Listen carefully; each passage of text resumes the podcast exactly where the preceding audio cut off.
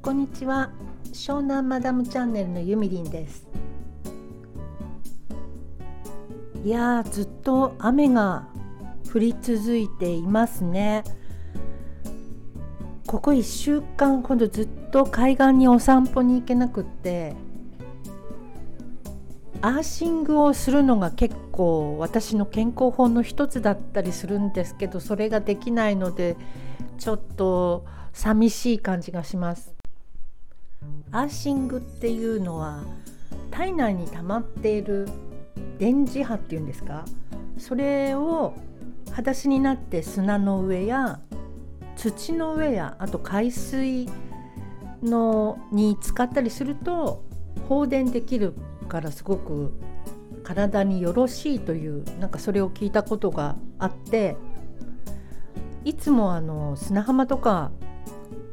海のね水に浸かった後って確かにあのすごくすっきりする感じがあるじゃないですか。あれってやっぱりアーシングの効果なんだなと思って。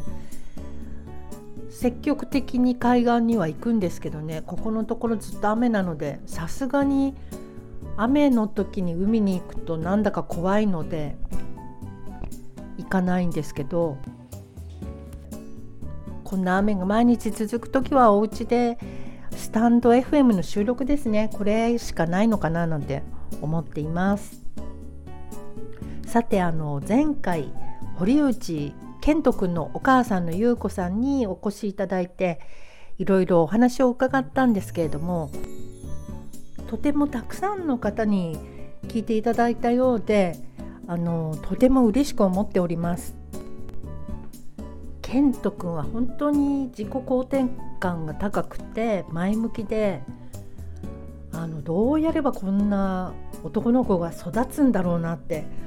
不思議なぐらい本当に前向きなんですけど聞いている皆様のねあのちょっとでも心の支えになったらいいなって思います。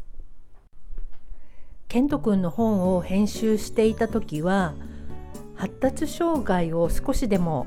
あの多くの方たちに理解していただければなんて思っていたんですけれども実はあの現代の不安なね気持ちを抱えている人たちに読んでもらったらすごく支えになるんじゃないのかなって思っているんですね。ですので是非この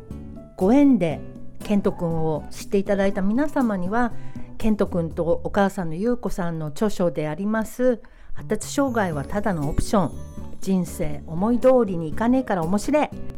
こちらをぜひ読んでいただけたらと思います。そしてケント君が今度私のこの湘南マダムチャンネルの方へ遊びに来てくれるということになりましたので、えー、日楽しみにお待ちください。ちょっとまだ日にちは決まってないんですけどケント君はね今年の1月だったかなその頃に起業されたんですよ。会社を立ち上げていて。なのですごく大変だったみたい。あのコロナで本当にね超大変でもふざけろコロナって怒ってたそうですよ。それでは皆様からのご質問やご意見お待ちしております。今日も一日雨で海岸に行けなくって日が暮れてしまいましたが夜は何しようかな。映画見たり。そうですね。またリンパマッサージでもやりますかね。というわけで皆様も良い週末をお送りください。それではまたね。バイバイ。